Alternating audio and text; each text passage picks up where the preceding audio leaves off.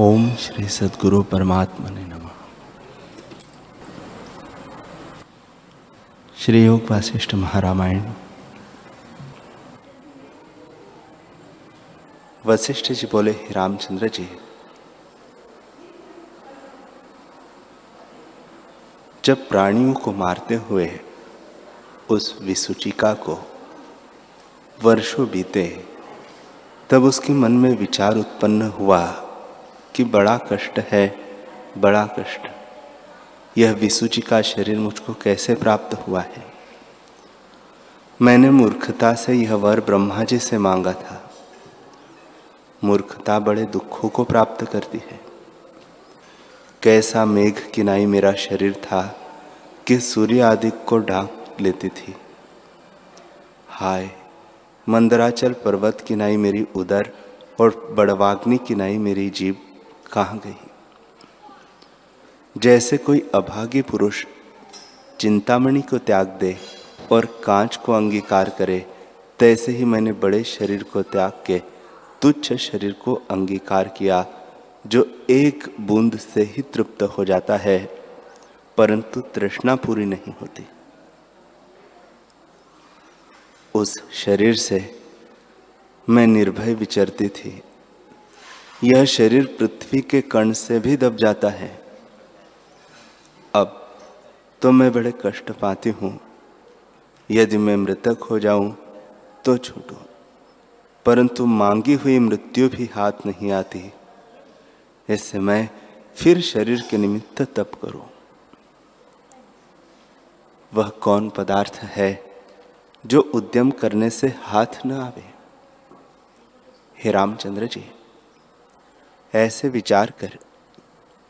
वह फिर हिमालय पर्वत के निर्जन स्थान वन में जाकर एक टांग के खड़ी हुई और ऊर्ध्वमुख करके तप करने लगी। हे रामचंद्र जी, जब पवन चले तो उसके मुख में फल, मांस और जल के कण के पड़े, परंतु वह न खाए, बल्कि मुख मूंद ले। पवन यह दशा देख के आश्चर्यवान हुआ कि मैंने सुमेरु आदि को भी चलायमान किया है, परंतु इसका निश्चय चलायमान नहीं होता। निदान, मेघ किनाई वर्षा से वह कीचड़ में दब गई, परंतु ज्यों की त्यों रही और मेघ के बड़े शब्द से भी चलायमान न हुई। हे रामचंद्र जी, इस प्रकार सहस्त्र वर्ष उसको तप करते बीते, तब दृढ़ वैराग्य से उसका चित्त निर्मल हुआ और सब संकल्पों को त्याग के, सब संकल्पों के त्याग से उसको परम पद की प्राप्ति हुई। बड़े ज्ञान का प्रकाश उदय हुआ और परब्रह्म का उसको साक्षात्कार हुआ। उससे परम पावन होकर चित्त सूची हुई अर्थात चेतन में एकत्व भाव हुआ। जब उसके तप से सातों लोग तपायमान हुए, तब इंद्र ने नारद से प्रश्न किया कि ऐसा तप किसने किया है जिससे लोग जलने लगे हैं? तब नारद जी ने कहा, हे इंद्र, करकटी नाम राक्षसी ने सात हज़ार वर्ष बड़ा कठिन तप किया, जिससे वह विसूचिका हुई। वह शरीर पा उसने बहुत कष्ट पाया और लोगों को भी कष्ट दिया। जैसे विराट आत्मा और चित्त शक्ति सब में प्रवेश कर जाती है, तैसे ही वह भी सबके देह में प्रवेश कर जाती थी। जो मंत्र जाप न करे, उसके भीतर प्रवेश करके रक्त मांस भोजन करे परंतु तृप्त न हो। मन में तृष्णा रहे और सूक्ष्म शरीर धूल में दब जावे। इस प्रकार उसने बहुत कष्ट पाके विचार किया कि उद्यम से सब कुछ प्राप्त होता है। इससे पूर्व के शरीर निमित्त फिर एकांत स्थान में जाकर तप करो। इतने में एक गीध पक्षी वहाँ आकर कुछ भोजन करने लगा कि उसके चोंच के मार्ग से विसूची का भीतर चली गई। जब वह पक्षी कष्ट पाके उड़ा तो वह विसूचिका उसकी पुरष्टक से मिलके और उसको प्रेर के हिमालय पर्वत की ओर इस भांति ले गई जैसे वायु मेघ को ले जाता है। उस गीध ने वहाँ पहुंचकर वमन करके विसूचिका को त्याग दिया और आप सुखी होकर उड़ गया। तब उस, उसी शरीर से विसूचिका वह तप करने लगी। हे रामचंद्र जी, इस प्रकार इंद्र से सुनकर उसके देखने के निमित्त पवन चलाया। तब पवन आकाश छोड़ के भूतल में उतरा और लोकालोक पर्वत स्वर्ण की पृथ्वी, समुद्रों और द्वीपों को लांग के क्रम से हिमालय के वन में सूक्ष्म शरीर से आया और क्या देखा कि पवन चल रहा है और सूर्य तप रहे हैं, परंतु वह चलायमान नहीं होती और प्राणवायु का भी भोजन नहीं करती। है तब पवन ने भी आश्चर्यमान होकर कहा, हे तपस्विनी तो किस लिए तप करती है? पर विसुचिका तब भी न बोली। पवन ने फिर कहा, भगवती विसुचिका ने बड़ा तप किया है। अब इसको कोई कामना नहीं रही।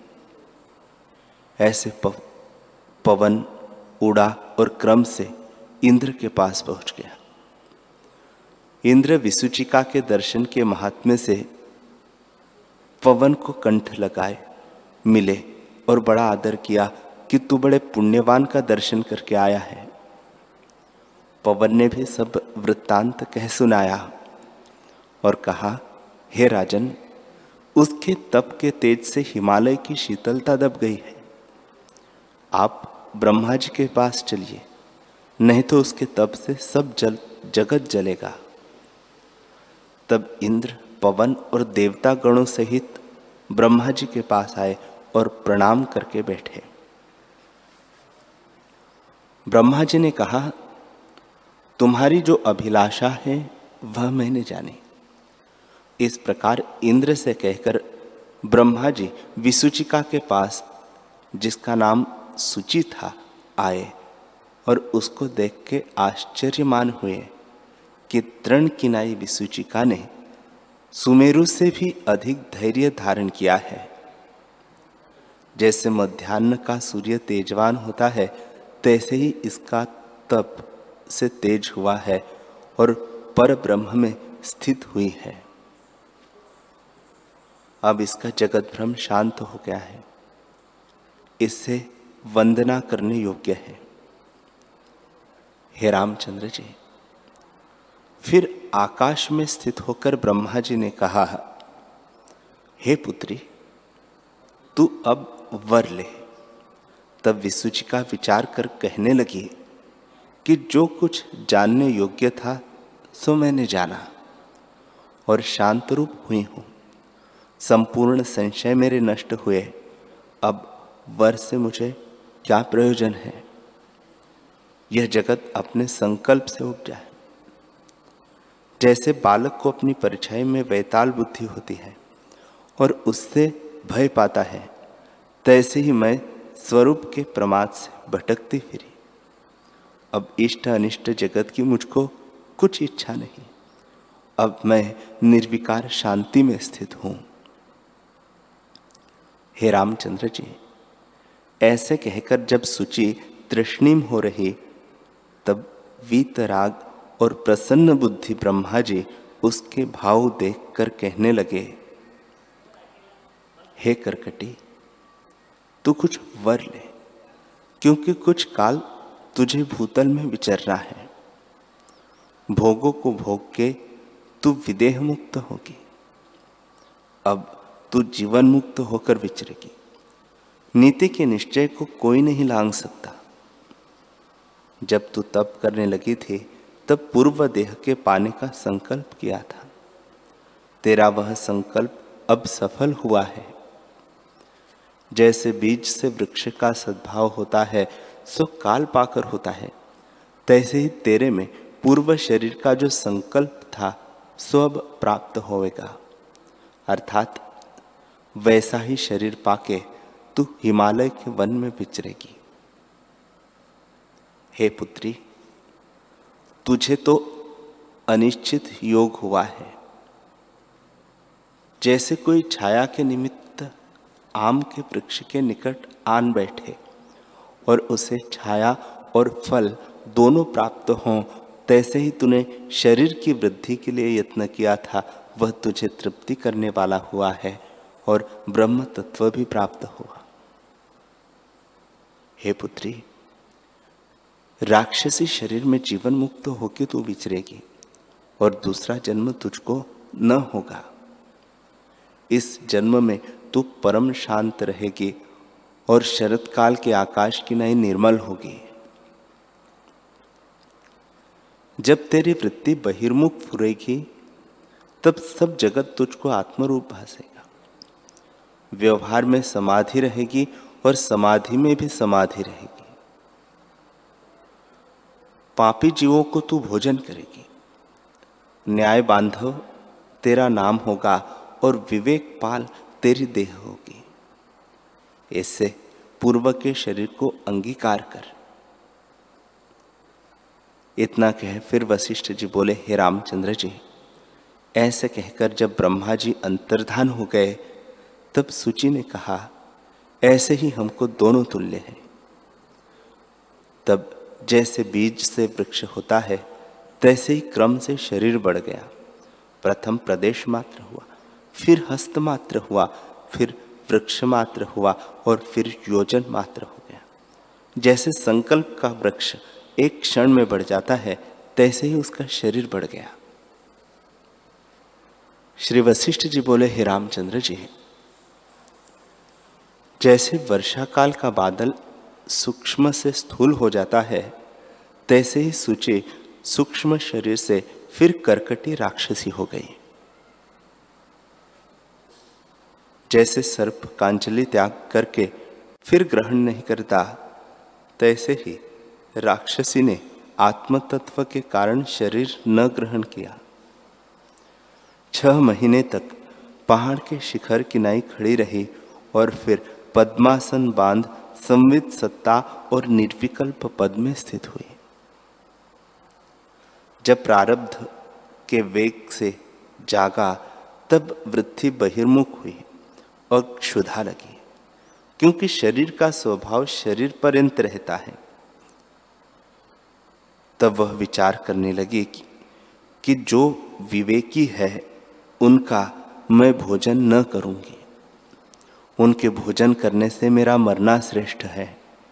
पर जो न्याय से भोजन करने योग्य है उनको मैं खाऊँगी और शरीर भी नष्ट हो जाए तो भी न्याय बिना भोजन न करूँगी। देहादिक सब संकल्प मात्र है। मुझे न मरने की इच्छा है और न जीने की। हे रामचंद्र जी, जब ऐसे विचार कर सूची तृष्णिम हो बैठी और राक्षसी स्वभाव का त्याग किया, तब सूर्य भगवान ने आकाशवाणी से कहा, हे करकटी, तू जाके मूढ़ जीवों को भोजन कर। जब तू उनका भोजन करेगी, तब उनका कल्याण होगा। मूढ़ों का उद्धार करना भी संतों का स्वभाव है। जो विवेकी पुरुष है, उनको न खाना और जो तेरे उपदेश से ज्ञान पावे, उनको भी न मारना। जो उपदेश से भी बोधात्मा न हो, उनका भोजन करना यह न्याय है। तब राक्षसी ने कहा, हे भगवान, तुमने अनुग्रह करके जो कहा है, वही मुझसे ब्रह्मा जी ने भी कहा था। ऐसे कहकर सुचि हिमालय के शिखर से उतरी और जहाँ किरात देश था और बहुत मृग और पशु रहते थे, उनमें विचरने लगे। रात्रि में शाम राक्षसी और शाम ही तमाल वृक्ष की महा अंधकार भासते थे। मानो,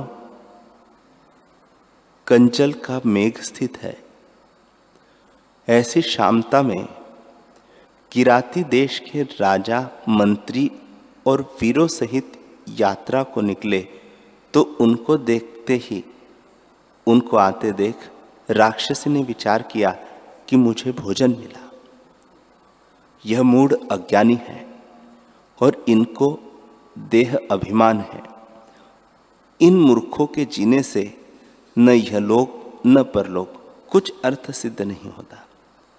ऐसे जीवों का जीना दुख के निमित्त है। इसलिए इनको यत्न करके भी मारना योग्य है और इनका पालन अनर्थ के निमित्त है, क्योंकि यह पाप को उदय करते हैं। ब्रह्मा की यह नीति है कि पापी मारने योग्य है और पुण्यवान मारने योग्य नहीं। कदाचित ये गुणवान हो तो मैं इन्हें न मारूँगी। गुणवान भी दो प्रकार के होते हैं। जो अमानी, अधम्भी, अदम्भी, अहिंसक, शांतिमान और पुण्य कर्म करने वाले हैं, वे भी गुणवान हैं। पर महागुणवान तो ब्रह्मविद्ता ही है। जिनके जीने से बहुतों के कार्य सिद्ध होते हैं। इसलिए जो मेरा शरीर भोजन बिना नष्ट भी हो जाए तो भी मैं गुणवान को न मारूँगी। जो उदार पुरुष है, वह पृथ्वी का चंद्रमा है। उनकी सम्मित से स्वर्ग और मोक्ष होता है। जैसे संजीवनी बूटी से मृतक भी जीता है तैसे ही संतों के संग से अमृत होता है। ऐसे में प्रश्न करके इनकी परीक्षा लो। कदाचित यह भी गुणवान हो। यह कमल नयन ज्ञानवान भासते हैं।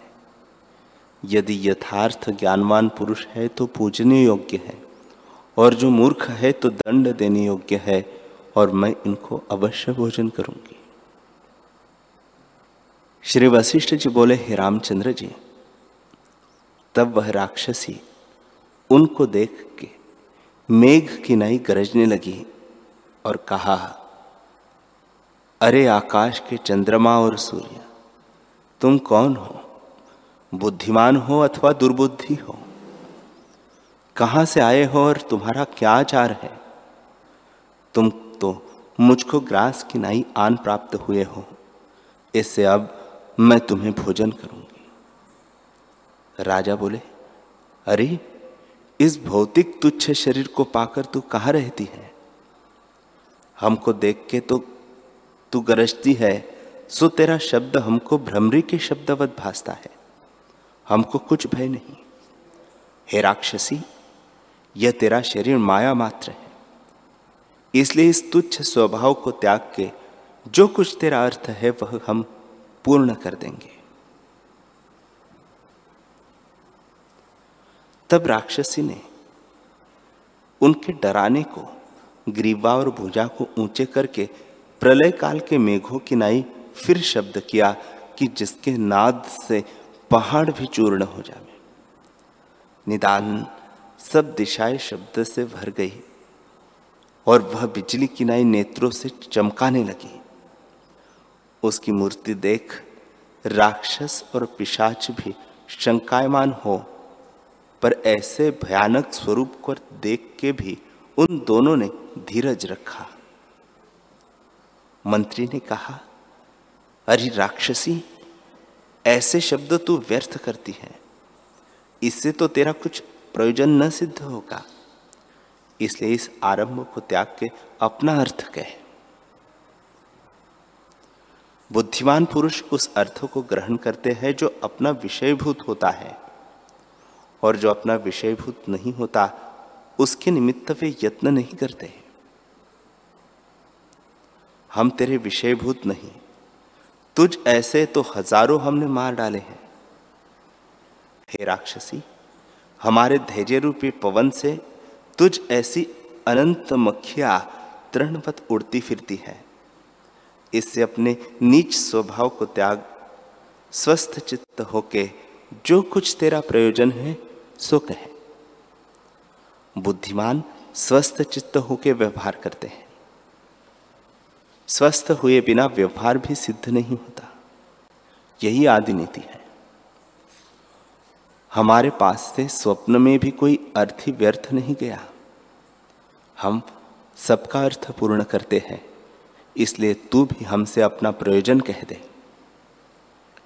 तब राक्षसी समझी कि यह कोई बड़े उदार आत्मा और उज्जवल आचारवान है और जीवों के समान नहीं।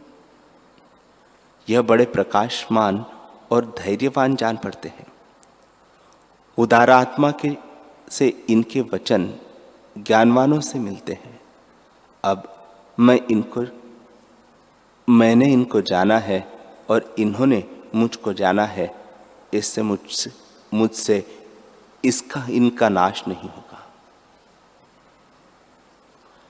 अविनाशी पुरुष ब्रह्म सत्ता में स्थित है।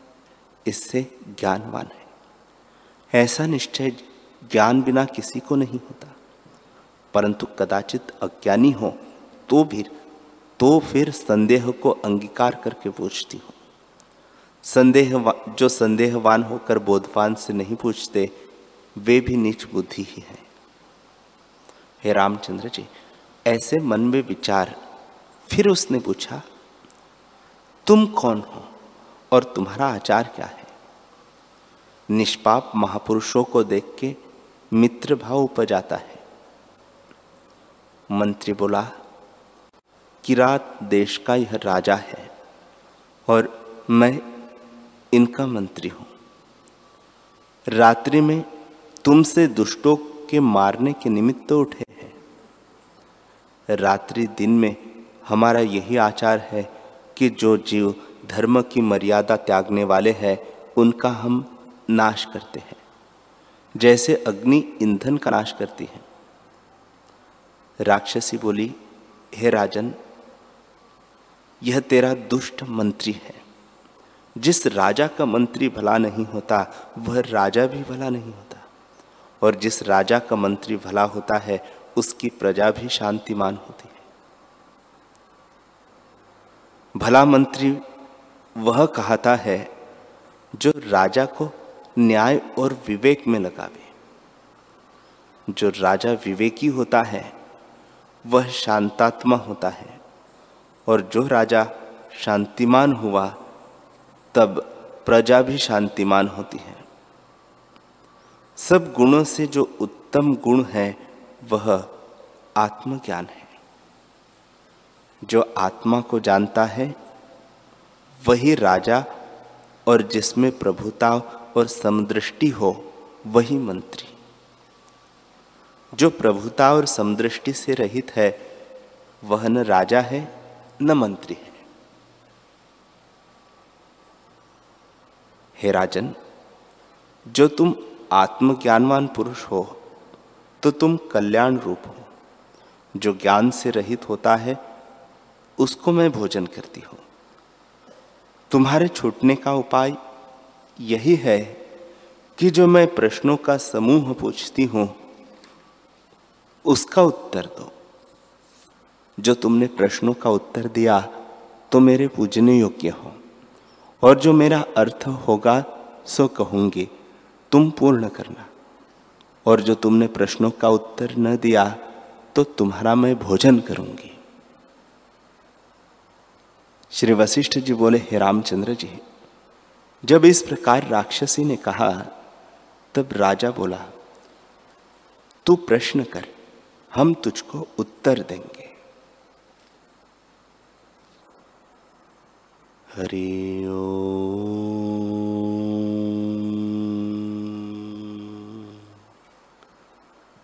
हरि ओ